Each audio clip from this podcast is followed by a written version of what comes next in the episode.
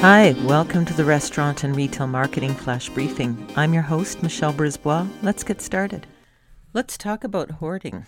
As we watch the numbers for the pandemic start to tick up a little bit again, and we worry that there might be a second wave, we start to wonder are we going to go back to that March period where shelves were empty, people were panicking?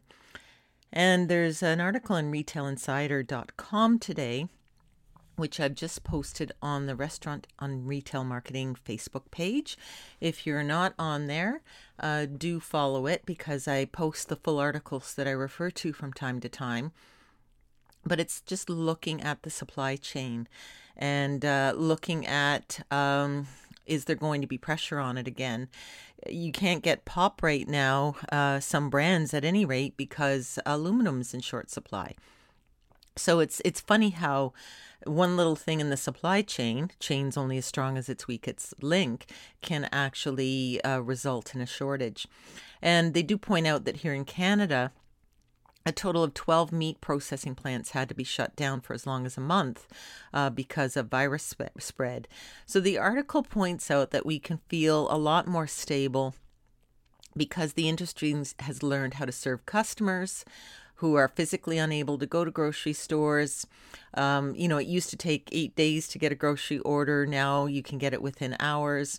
Uh, 46% of Canadians have ordered groceries online, up from 19%. So, you know, certainly people are getting more used to using uh, online services to get their food.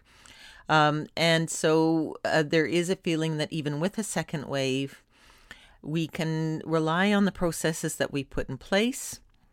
The virus will not have the benefit of the element of surprise this time uh, because we've been living with it for a while. We've adapted. And if we continue to stay the course and take precautions, we should be okay. So that's the advice for today. Um, but uh, what the experts are saying this is Dr. Sylvain Charlebois from Dalhousie University or Dalhousie University in Halifax, and he's a professor in food distribution. And he's assuring us we should feel confident. Talk to you tomorrow. So come on, let's get out.